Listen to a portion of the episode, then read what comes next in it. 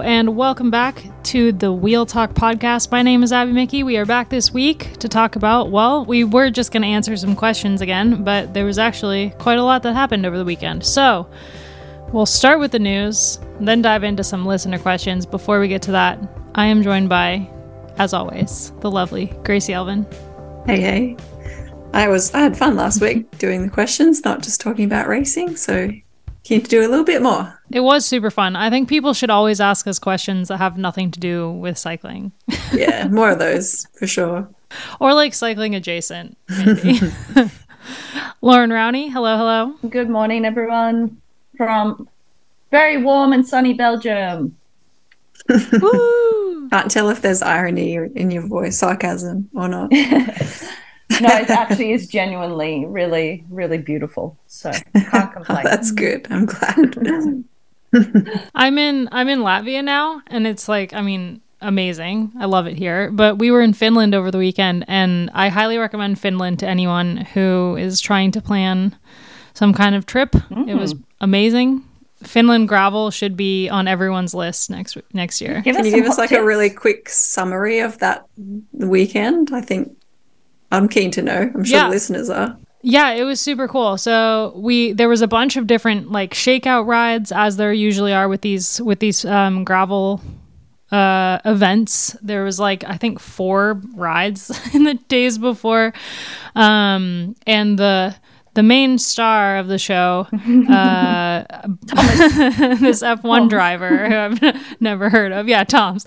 Um, yeah, Valtteri Bottas, he, him, and Tiffany Cromwell, his partner, who obviously you guys both know, being Australian and um, having, I don't know, had been in cycling. She's pretty well known. Uh, they did a bunch of the rides as well, and there was like a really cool. Um, the day before the race, there was like the sign in and everything, but they also had a pro panel with all the pros that were there. That was pretty cool because it wasn't like your standard questions. They did like a uh, trivia challenge, and then they did like a they did a chugging competition with like energy drinks in cans, which was hilarious. um, so it was cool. It was really fun, really laid back. There was a lot of really cool brands that were that were there. Canyon was a big sponsor of the event, as was Strava. So they had like this big Canyon tent with a bunch of Canyon people hovering around, and there was a Strava uh, scavenger hunt going on the two days before. Mm. And if you won the sca- scavenger hunt, you get VIP passes to a stage of the Tour de France. Whoa, which is pretty cool. That's a good prize. Yeah, that's a really good prize. I was like, I think I should do it.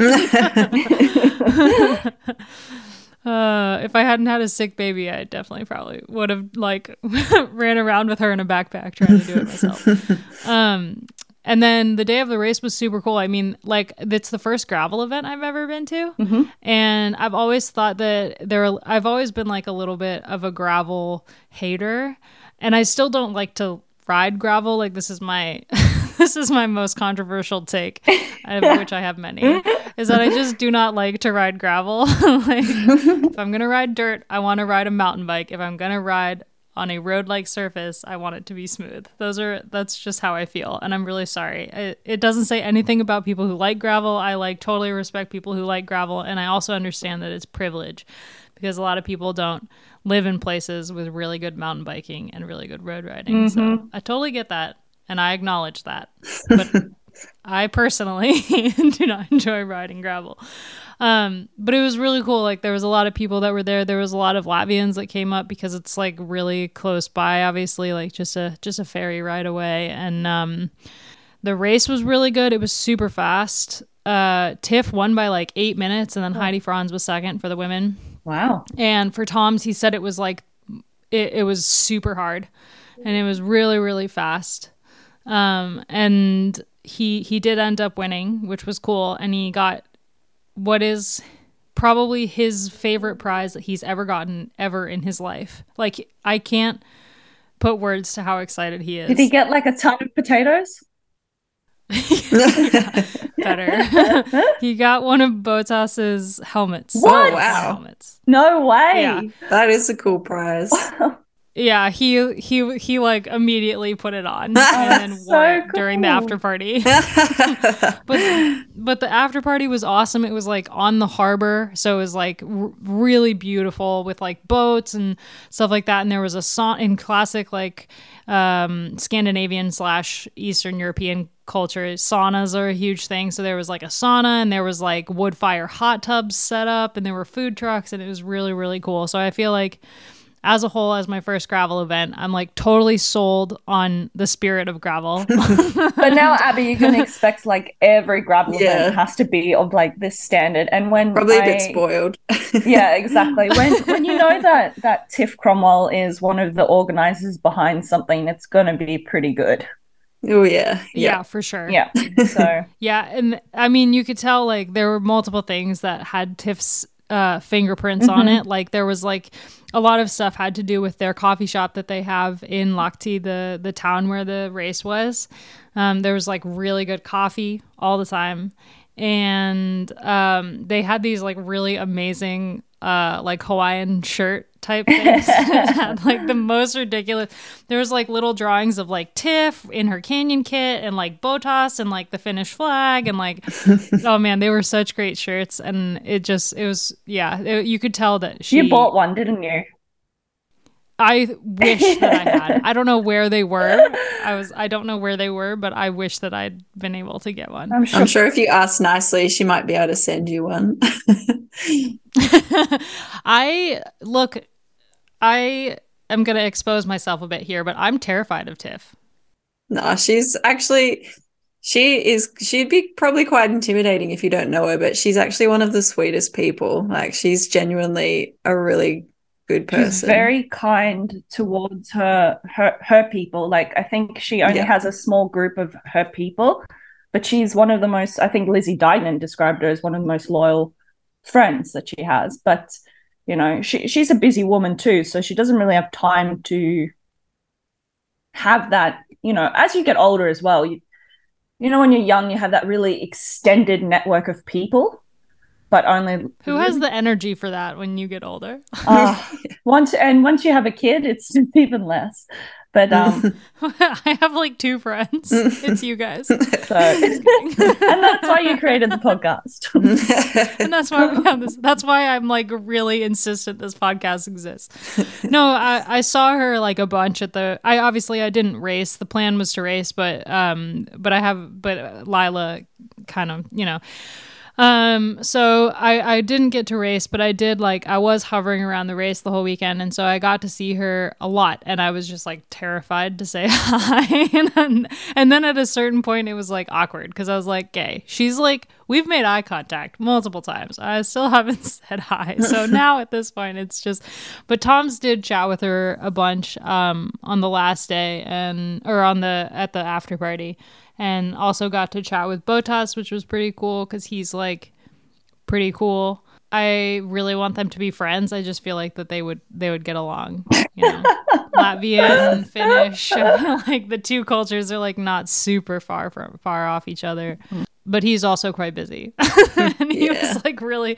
I there was there for like ten minutes at the finish line. Him and I were just standing like probably three feet away from each other, waiting for Toms to come in, because like obviously he had to shake Tom's hand when he won, and I was waiting to like I don't know see him win, and we were both just standing there, and I and I kept like thinking like should I say hi? Should I introduce myself? That'd be weird. I'd be like hello, I am the partner of the guy who's about to win, and and hello, and this is awkward, and can I interview you for the podcast? oh, yeah. fun. Okay, so it's one to pencil in the calendar. Yeah, absolutely. I I rate this as as like as, as someone who went to the event as a bystander, it was like a 10 out of 10 for me. Like it oh. was really cool to just be around it and also like the town was really pretty. And next year 100% I'm bringing a mountain bike because there where the gravel race is is like all through the forests and it's all through this like really massive park that's full of trails and stuff. Hmm. In the winter they make it into Nordic skiing trails, but in the summer it is like just everywhere you look is a single track. Like I think and they're like beautifully kept and it's really rolling. It's in the in the hills, in the forest, and like as a as a race, I think Toms would rate it a ten out of ten, um, even though he's a little biased. And as an event, I would say like definitely one to go to, and one for other events to aspire to. But I think Steamboat Gravel, because Steamboat Gravel is the same uh, organizers. Mm-hmm. There's like um, there's a few of them, right, under the same umbrella. Yeah, just look for the races that don't have any vowels. Yeah. Uh, yeah. Anyway, let's uh let's get to the episode. So this episode of Wheel Talk is made possible by the generous support of our members. Actually, I got to meet a couple of the members this weekend. It was super cool. I met a lifer. Oh, it was wow. amazing. Uh, please come up and say hi to it. Both times they were people were like, "Oh, I'm sorry to," and I was like, "No, no, no, please, like, come up, say hi. You, I owe you a handshake or a high five or a fist bump or something. I've just we love meeting people out in the in the wild. So, really, really happy to meet people who listen to the podcast. I it just like makes my heart glow. um, monthly memberships just started at 11.99 US dollars, or you can save 30% on annual annual payment. For more information, head on over to escapecollective.com slash join. And thank you so much to all the Escape members who make this podcast possible. A special thank you to our lifetime subscribers who have subscribed to a lifetime's work, lifetime's worth of Escape Collective goods.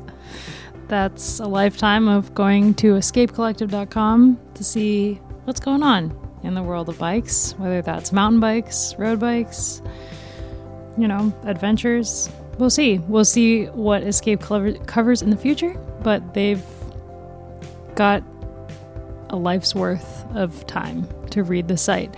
That is Rodney Mudford, David Fulliger, Mark Steenwalks Watch Watch Steen Stein Watches. I'm so sorry. Uh, they gave me names to read, and I wish that I knew all of you personally. In fact, uh, if you see me out in the wild, please come give me a handshake, high five, whatever. Um, but I my inability to pronounce names remains, and I apologize. Tyler Bronder and Caleb Hader. I apologize if I butchered your name, but I'm I'm super grateful um, for you backing Escape for a lifetime. So thank you so much for your belief in us, and thanks to all of our members. And again, I'm sorry. So we had news over the weekend. Mm, not great, not a great series of events, but the CIC Pyrenees race, which is this is the second year that it's been on the calendar. Last year is right after the Tour de France Femmes. Mm.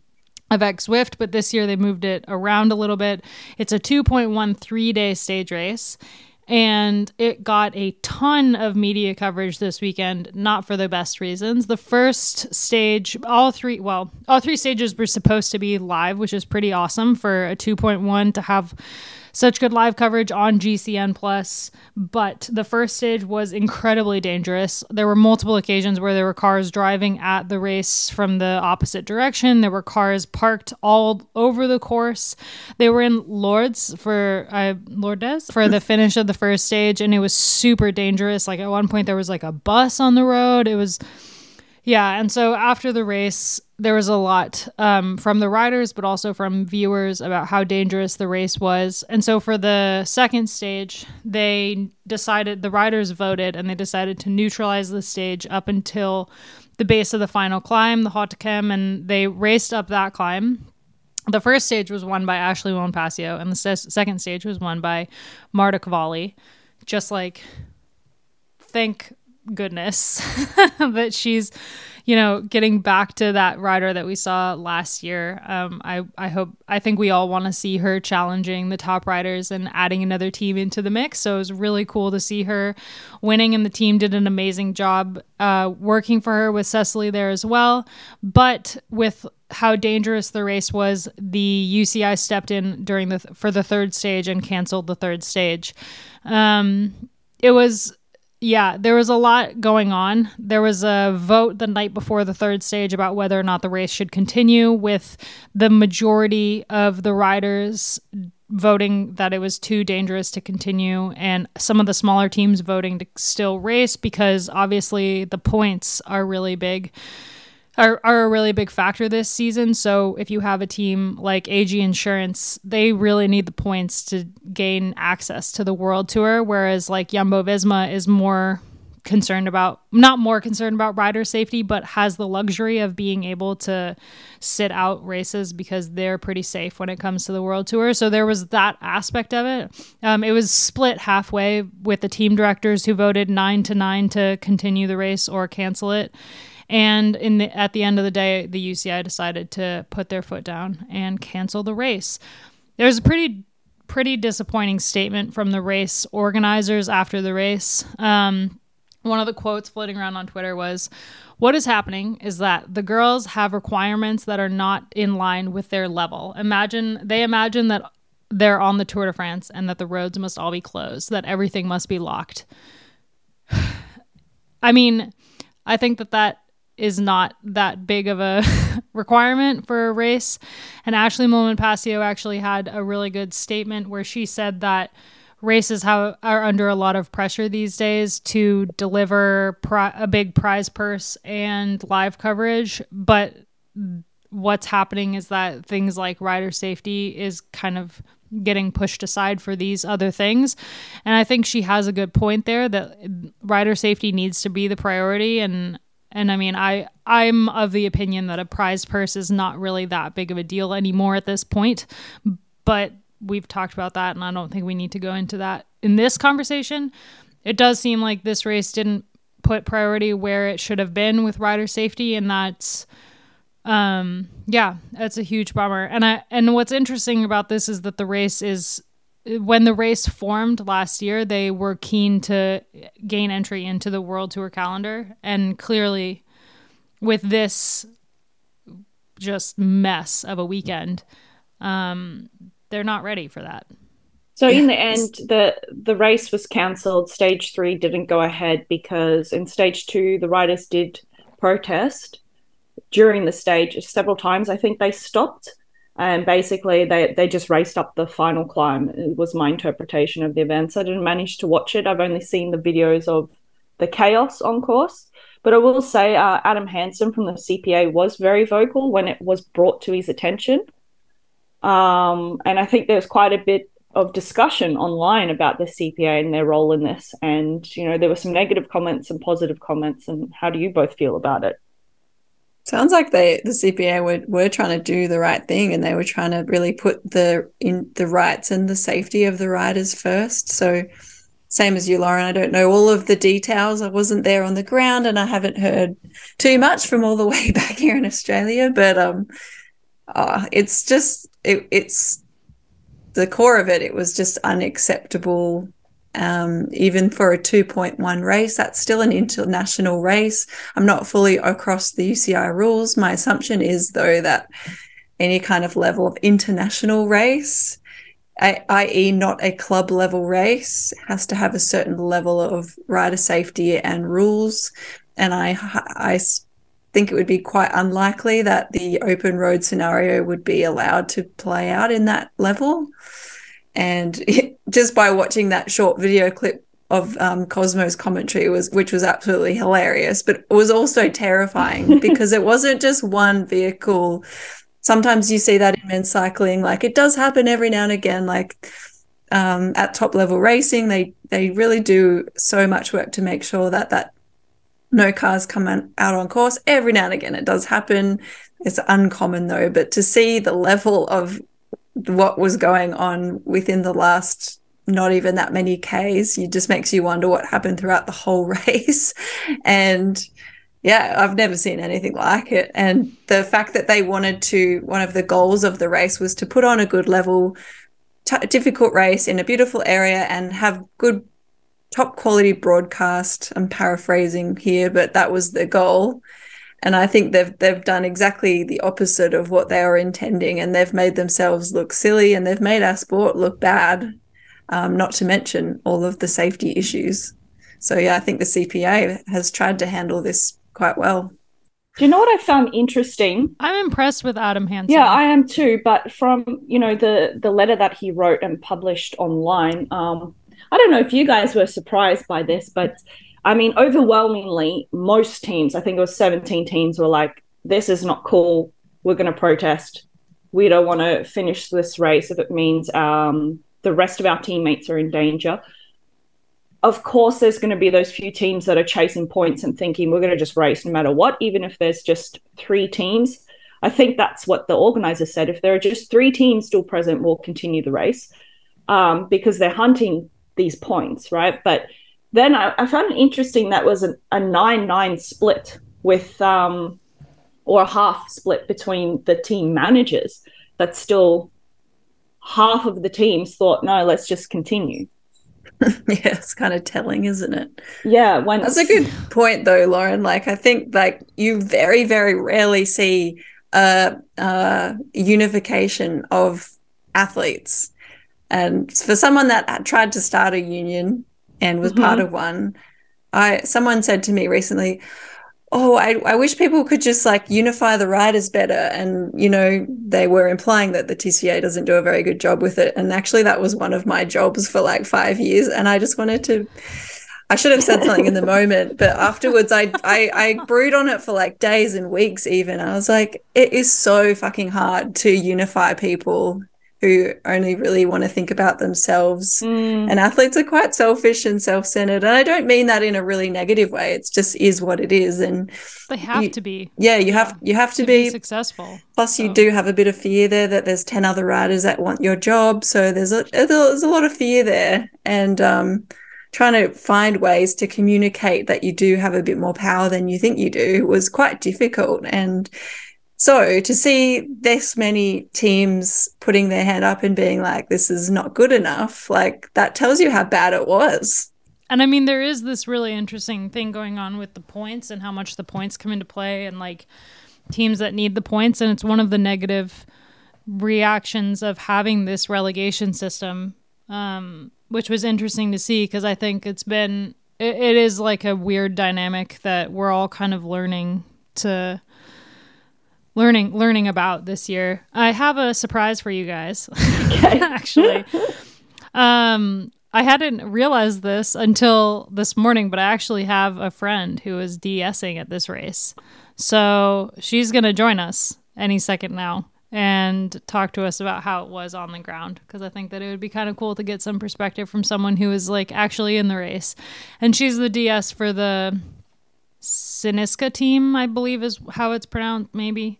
Um, cycling team, it's like mostly American with a couple French riders, and actually used to be the team of the the races, um, the race director for this event, which is an, another interesting. Who she's also part of the the CPA women. So there's a lot of crossover. so it's a messy, it's a sticky situation, and um, so yeah, but I think it would be cool to hear from from Gillian about what was actually going on on the ground. She said she's she'll be here in a second. So. cool, awesome. I just messaged her and I was like, "Hey, can you chat today?" She was like, "I can chat now." And I was like, "I'm sending. You can just pop in, pop into our podcast this. recording in real time." I need to do like one of those audio um one of those like vid- the the like sound bites of like a phone call. Mm-hmm. We're just gonna call up Gillian and then just do like the ring ring. yeah, and Gillian. That was oh, quite guess... good. That that was a good sound. I can't do that. bring bring. Hello, Gillian Ellsay. Hello. Hi. You joined mid actual podcast recording because we're in the middle of recording this week's episode. Wow. Like so thank you so much. Ever. Thank you so much for joining us. And don't worry, it's not live. That's good. Abby can edit everything out. um, well, we wanted to call you up because we were just talking about what happened at the race in the Pyrenees over the weekend, and we wanted to hear on the ground what it was like for you as a DS and how how you managed everything and if it was really as bad as it seemed on the internet with the safety? Yeah, so I guess one word to summarize everything is chaotic. mm-hmm. um, the I guess start at the beginning, like the first stage. Um, So it was neutralized 45k in. Um, and they neutralized it because there was a crash 5k into the race and the medic wasn't in the bunch yet. So they had to neutralize it to wait for the medical car. Um, So for 35k, there was no medical car. yeah, Is that sorry? I'm unfamiliar with. I've never been in a race where this has happened before. Have you, Gracie? Yeah, it, it usually happens in France. Okay. I, I've, been- I've been s- I've been stopped on the road for like 45 minutes, like Waiting. because uh, all of the ambulances were busy and they couldn't have the race without something following. So I, I assume they only had one then if this had happened so early on. we had two ambulances, and I believe that they were all with the race. It was just the race doctor wasn't with the race, and one of our riders was asking for the race doctor. Um, so they had to stop the race. But at that point, like most of the World Tour riders were saying, this is really unsafe. Like, you guys need to do something about the safety. Um, yeah, so they stopped the race, and then everybody continued to race. Um, and yeah, the cars were a problem. There's cars driving towards us. Um, they were stopping them at really bad spots so riders couldn't couldn't like avoid cars um and then pinch points were really bad um caravan cars couldn't get through properly um that was the first day and then the second day i guess after the first stage all the directors and the riders were complaining so they held a security meeting before the race started um and the cpa was there um, and then they decided to neutralize the first 23k of the race, um, which to me isn't a solution at all. Um, because they they would have changed the outcome of the race as well because the first GPM and the s- first sprint were canceled Mm. um, on an already like super short race. So they did that, and then I guess it would have been 10K or 15K after the restart. The riders stopped the race and neutralized it and then just stopped on the side of the road. Um. Yeah. yeah, in protest. And they were saying you either need to stop the race now or you need to neutralize us to the bottom of the of the Hautacam. And the organization refused to do either of them. Um, so the riders neutralized themselves, but the issue was that the competitions were still on. So there was like riders trying to race for the competitions, um, riders saying, no, we're neutralized. um, And who, um, Gillian, who were the main writers that were were essentially the voice in the pack? Do you know? yeah, um, Audrey was one. Um, and then we had the CPA writer representative there from Stade Rochelais. I can't remember her name. Um, and then a lot of the directors were really adamant that it was unsafe. Um, so they they were they were definitely standing up for their riders. They knew that they were unhappy and really feeling like they couldn't race properly either because they were worried about coming around a corner and hitting a car. Mm. Um, Hmm. so we can they were sort of neutralized sort of not um, and then we went through uh, Lourdes about 10k before the bottom of the Hautacam and then it got really nasty again um, there were cars driving towards us one girl crashed into a civilian car because they stopped them like on the side of a median so the median was like maybe 200 meters long, and then the riders had nowhere to go. Mm. They needed the ambulance at this point, and the ambulance couldn't go up because the caravan cars were stopped in the median on one side, and then there's civilian cars stopped on the other side. So it was just it was just chaotic. Um, Wow. Yeah. That was the end of the second stage, I guess. And then after the end of that, it was trying to figure out who was going to race the next day. um, three teams decided on Saturday night not to start, whether the race was going to go on or not. So that was that was us, Israel, and BePink. And then Sunday morning, um, I guess Adam Hansen sent the, sent the letter, and the organization and the UCI were like, "Okay, we're we're canceling." but So just three teams on the Saturday evening. yeah, That's it. yeah, just three. Um, Interesting. Yeah, I think there was more than three who didn't want to start, but if the race was going to start, then they were being forced to begin. Um, Hmm. but then, of course, you guys saw that that Jumbo pulled out before they had announced the cancellation on Sunday.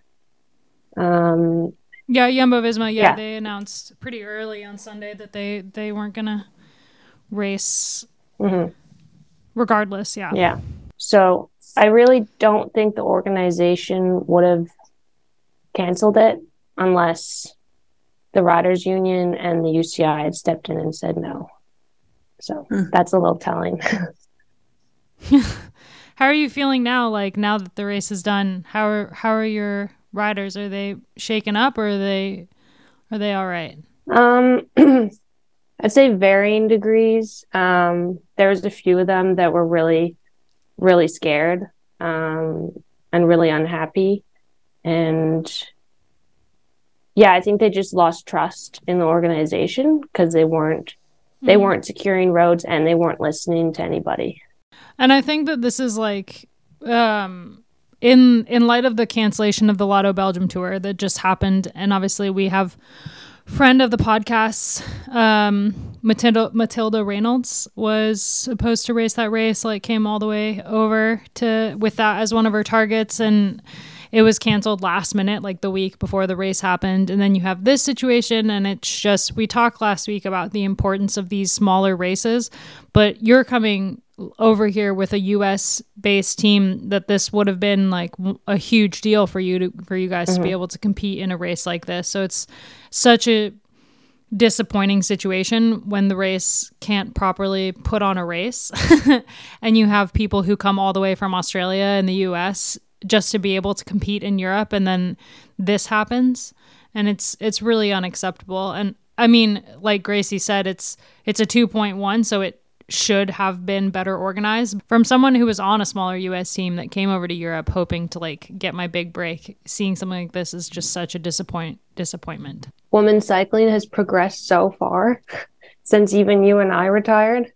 Um, Mhm. and like for them to not the not get the basic things right is just really disappointing and for them to say you should continue to race to support women's cycling um is just like that's insane to me they're taking they're taking women's cycling like two steps back right they're not Mm. they're not helping to progress it Yeah, it kind of sounds like like they're putting that guilt. Yeah, it just sounded like they were putting it back on you guys. Like, you know, if if you really care or you really think that this is important and this race is important to support and you guys want to be part of pro cycling in Europe, then you have to keep racing and and uh, yeah, I think that we see that kind of mentality so much. Like you should just be grateful that you have a race at all, and um, it's just frustrating. You can't. number one, you don't want to die. Like we're doing this for fun, and number two, you can't live off, you know, those. Um, you can't live off gratitude, like either. You can't live off some of these meager offerings, and uh, I don't know. I think that some people are just yeah they get probably too caught up in all of the foot stamping around the broadcast stuff but that that was really the argument for the big races not for everybody else so it's like yeah frustrating Yeah, and and we're trying to make it professional and I think you guys said on the last podcast like learning from the mistakes that the men's peloton has, has made and like safety is a basic working condition. So if we want to make it professional like that should be that should be the top priority. I think. Um, And the safest races are still dangerous. Yeah. Like it could be it could be the safest race ever on uh, like on paper, but a bike race is still a bike race and you're still hurtling down a paved road in uh, like a tiny pair of shorts. Oh, yeah. Yeah. It's like you you have to I think, control what you can control and This calculated risk that we all took or, or riders are taking when you are racing. But like you were saying, this is just a general condition of hosting a race. Um, is is safety has to be number one, and um, I'd be actually interested to. I don't know enough about organizing a race, um, but it would be curious to speak with someone like Carly, who organized the Tour Down Under, and how many hours and months go into that preparation and the discussions that I had.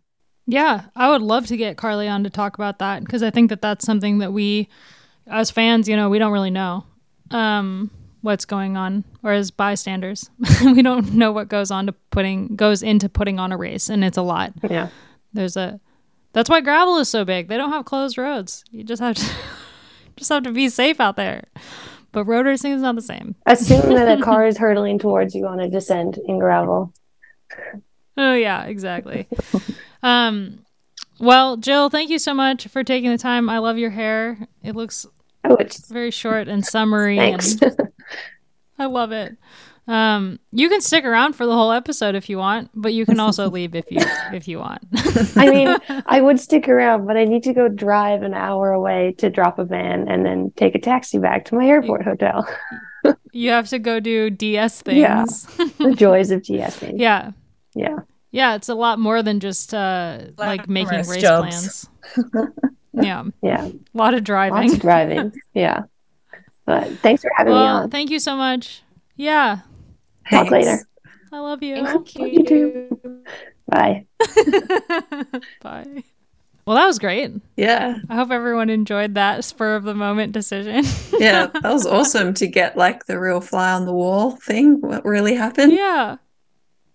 I did. I wish that I thought of it sooner, but hey, that's fine. We, we just got to keep you two on your toes. That's part of my part of the fun of being the host of this podcast. I think we've we've talked enough about that and that situation and and said our piece. So uh, should we move on? We've got one more bit of kind of breaking news, a little bit, um, and then we'll answer as many questions as we can get to. We've we've talked about this longer than I anticipated, so we might not get to that many, but that's okay.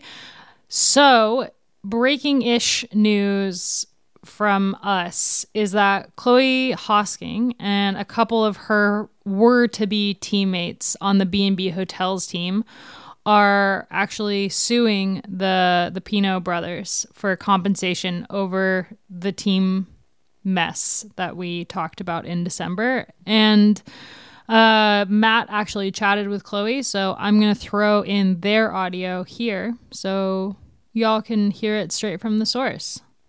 a bunch of us are suing the Pineau brothers for compensation for um yeah the basically signing us and then the team collapsing. Yeah. Um so that's been commenced uh with the help of a CPA lawyer um in France. Uh, we had our first hearing a couple of weeks ago and they're fighting it. So they're trying to argue that they didn't um I don't know what they're trying to argue, to be honest. um, and so because they're arguing it, we then go to trial, and I think that starts in uh, September or October. Um, so it was really important to me that I had one of the writers reach out to me recently, and she asked, um, uh, what do you think the chances of success are? And I said, I honestly don't know, but I just know that, you know, they really fucked me over and I'm not going to let them just get away with it. Even if we don't lose, they need to know that it wasn't acceptable. Um, so yeah, proceeding with that, um, legal action. And there's a number of us trying to get compensation. So, um, yeah, there's that going on. He's She's like- working at a law firm now, right? Yeah, yeah, she's a paralegal, and she was in Finland. I saw that. Loren, your your Wi-Fi.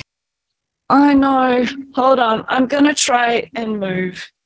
Yeah, she was on one of her hosking bikes in Finland. Yeah, they look pretty cool actually.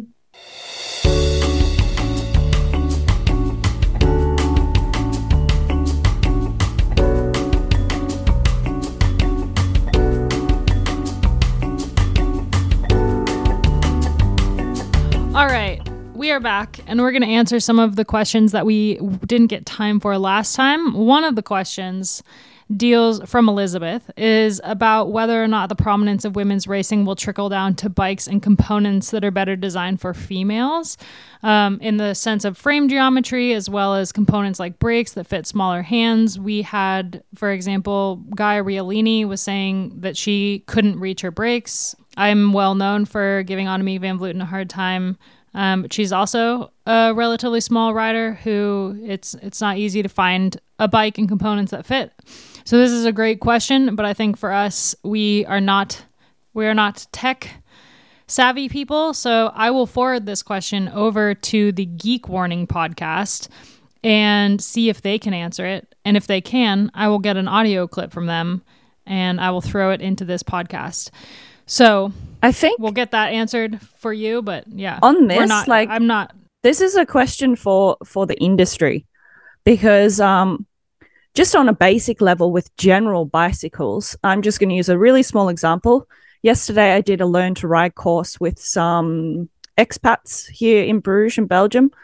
And you know i'd planned everything and i just assumed that the bike hire store would have bikes that fit normal size women i'm a very tall woman woman so i can jump on pretty much anything and when I went to the store, it was just like, it was unbelievable how few bikes they had that could fit these women. And for the purpose of teaching people how to ride bikes, you actually need to, you know, slam the the saddle all the way down um, to do these exercises. And it was just a nightmare. I had to put like four women on children's bikes and it was just really disappointing and i also find like with the the bike share systems um things just aren't designed for women and it's infuriating I remember being teammates with Corinne and she had a really hard time getting a bike. And Katie Hall actually. The two of them are both pretty small. I'm like you, Loren, I don't have the problem.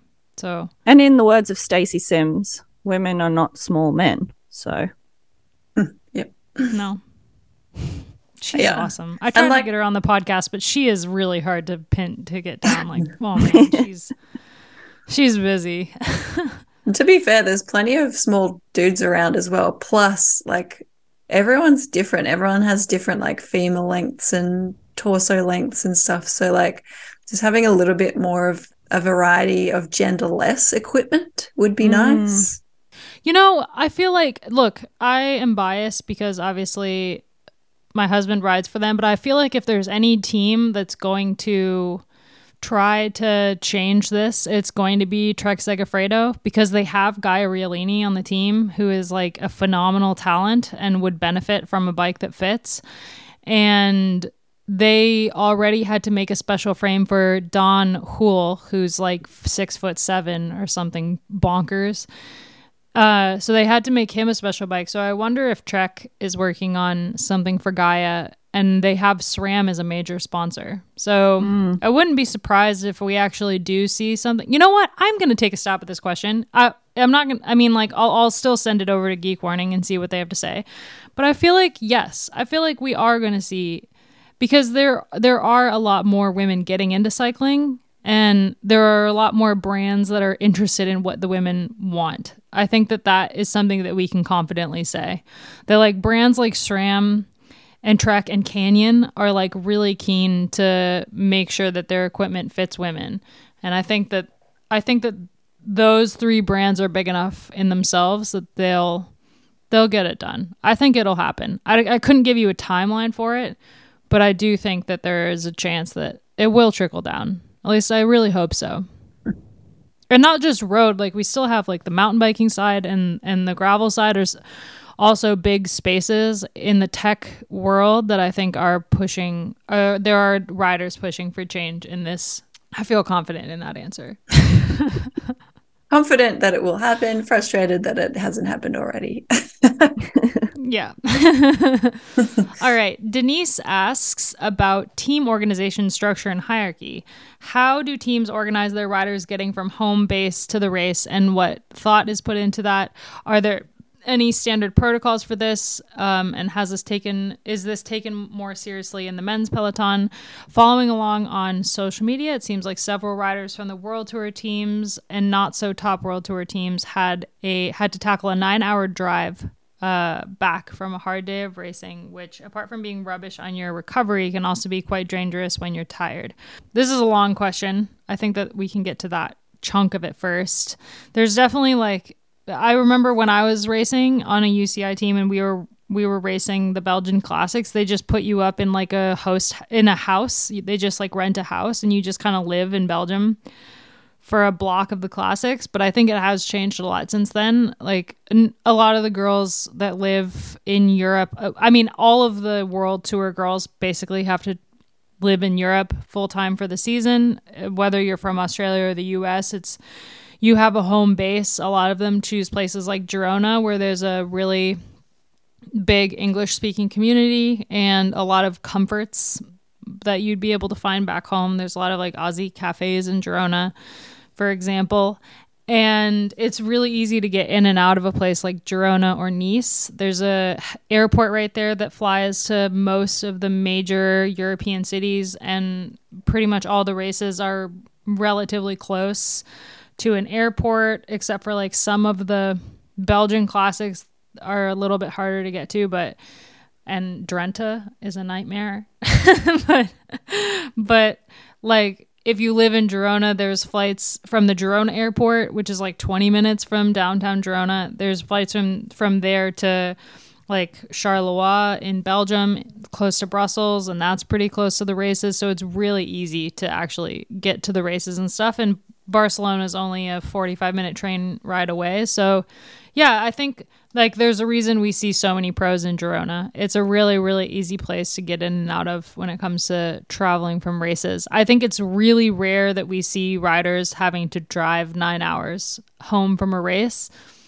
Although I know that like some sometimes like Toms hops a ride on the team bus home from Milan San Remo because it's actually faster to get home on the bus than it is to to fly, and that that'll happen every once in a while. But I don't it wouldn't be the riders who are driving nine hours after a race. It would be staff. And it's generally it's someone within these big teams that's organizing everyone's travel so you know they'll they'll often consult with the rider what's the easiest airport or train station for for you to travel from what would you like to do um, that's generally how it used to happen when when i was racing um, or I would send sometimes details of like appropriate flights, not the ones at like 6:45 a.m., which meant you had to get up sometimes at some stupid hour, which to be fair just doesn't help with preparation before a race. There's just absolutely no sense in that, and I don't think at the level that I can speak from the women's side, at the level that the women's racing is now now that riders, you know, just getting the day before the race and having taken um, a super early flight or a very late flight, something like that. So it's yeah, there's a logistics person who organizes everything. I think that's pretty much the, the crux of the question, right? And it totally depends on teams, but I know like for SD Worx and Trek Segafredo, which are granted two of the top teams, but like for those two teams, and I imagine for some of the other teams, the logistics person will send the rider like, okay, you have these three flight options and the rider gets to choose. And that's definitely a new development. Um, like i think that that's as the teams have more funding they're able to do that and able to have a logistics person on staff even. Because like when i was racing it was my ds who was having to buy all the flights and stuff. And i imagine like Gillian is in charge of like getting all the flights for, for her team and stuff um, as it's a smaller team but it's it definitely it's definitely something that's developing um, in favor of riders having like the most the the smallest amount of travel and also the most comfortable. If it's if it's easier to drive nine hours from a race, like it sometimes it's just easier to do that. It's less usual. And like probably in men's world tour, their budgets are so much higher across the board at the world tour level. Like it's pretty standard that this is across all teams within women's cycling, as we've talked about. All world tour, all women's world tour teams are not created equally. So I'd say that the top eight to ten teams are super organized, and this is what we, what we've what Abby and Loren have just described would be pretty common practice. And then maybe that other handful of teams that are world tour teams that maybe shouldn't be, they're the ones that are doing, you know, some crappier travel days, often driving and not letting their riders fly all the all of the time. So yeah, it's not as common anymore and it's way better than it used to be, but it wouldn't be across the board that the the pro women always have it good in terms of travel there's definitely some some real bad travel out there. That's mm. for sure. We've all um, got our terrible travel stories. oh man, I will. I'll spare my story about trying to get to uh, the Tour of San Juan one year. Who from the team gets to go to altitude camps, and at whose expenses are those training camps? Mm. Um, is the rider tasked with being on a specific form at the specific time, or can they take care of this on their own? Is there any financial support for, from the team? Also, is teamwork mainly limited to a race? How does this happen on the day to day? so the teams that are doing altitude camp, like Trek is at the moment in Livigno, or they just ended an altitude camp in Livigno with their possible tour squad. And that's fully on the team. That's basically like they take care of it like a race situation. The race the team will make sh- like uh, organize all of the travel and then also organize lodging and meals and all of that stuff. Um, there's like a soigneur there that does massages every day. So it's very much basically like handled like a race situation. And th- that's like a pretty new development in women's cycling that the teams are able to do that. And that's definitely not all the teams. Uh, there are definitely smaller teams where the girls organize their own altitude camps. And a lot of the times they'll find hotels in places like Livigno, but also like Andorra, for example, where they have uh, they're like cycling friendly hotels and they'll give the riders a pretty good discount to be able to stay there. There's one like right up the street from me in Andorra. And I just saw a bunch of the the Movistar girls training there, and they are not on an organized altitude camp. They're organizing it themselves, and then the team does. Usually, a team will um, reimburse, but also sometimes it's the nations that reimburse. Like for Toms, if he does a training camp, the Latvian Olympic Committee will sometimes reimburse him a little bit for the for altitude training camp if it's an Olympic year, for example. So I think like some nations support their riders in training camps, and and some teams will reimburse at least partially. Um, but yeah, th- it really depends on the team and also on the rider because I think like if you were to if Annemiek van Vleuten is going to go to altitude with Liane Lippert, then Movistar is probably pretty keen to make that happen. Um, yeah, but it, it's it's definitely an interesting question. So thank you so much for putting this forward. Teamwork does always happen on the race on the like limited to race days. You don't see much on a non-race day, riders like to race each other. Teammates race each other. sometimes for fun, sometimes not for fun. There's no teamwork on, on non-race days. yeah, it's such a weird sport like that. Like there's there's so many weird things about cycling, but um yeah, like it is a team sport as pretty much every listener knows, but yeah, not not a lot of team stuff happens outside of racing, except for maybe a team training camp once or twice a year, depending on your team. Um, and like it's it's weird. I know some triathletes that that's a super individual sport, yet in Australia, at least, you have to be training in a squad environment pretty much every day if you want to be considered for worlds or Olympic kind of level racing. And it blows my mind that they're racing as individuals and have to train as a group, and we're racing as a team, and we we just train as individuals. So, not that there's like anything wrong with either scenario per se. Like there, there's certainly pros and cons for both, but like, yeah, I don't know about you guys. I like training alone. I love training alone. I used to refuse. Taylor Wiles would ask me all the time, and I used to just every single day I'd be like, nope, nope, nope. I always just ride by myself.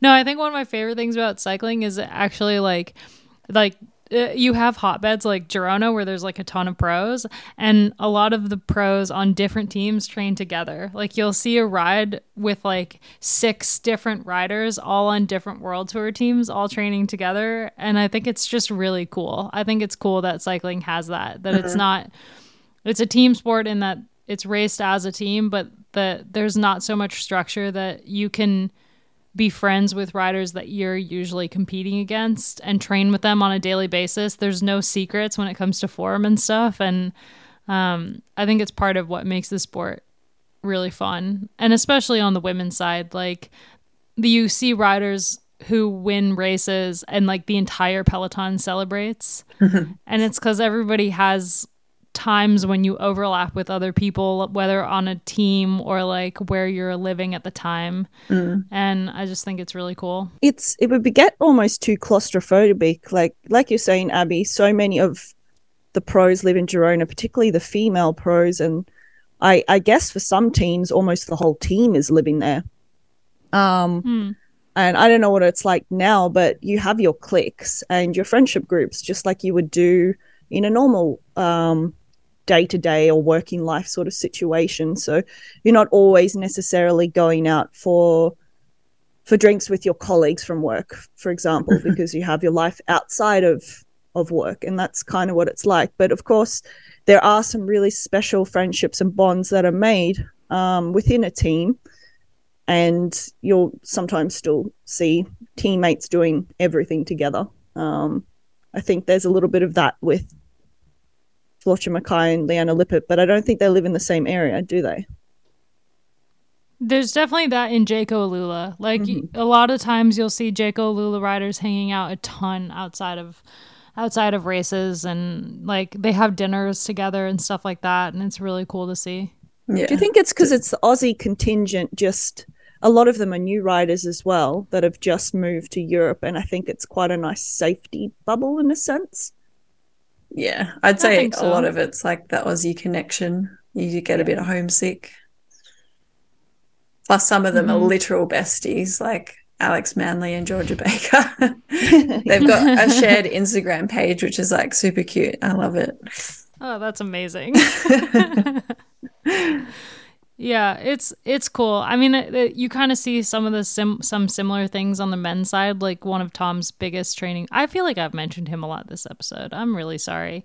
um, biggest training buddies is Joey Rosskopf, and they used to be. They still are on on rival teams, but they love to ride together. I think it's and it's so it's not just a women's cycling thing. Like it trans transfers over to the men's side. I I think it's one of the cooler aspects of the sport for sure that we don't that it's not and also like look i've been with my team in the same house for six weeks and it was five weeks too long and like we couldn't we weren't even racing well together at the end of that because everyone was so sick of each other. So it's actually better for the riders not to i think maybe because it's like you said gracie it is such an individual training thing that like when you put everyone together for a really long period of time and it you have to eat together and like ride together and do your rest days together and it just is so overwhelming that it would it would actually be bad if we all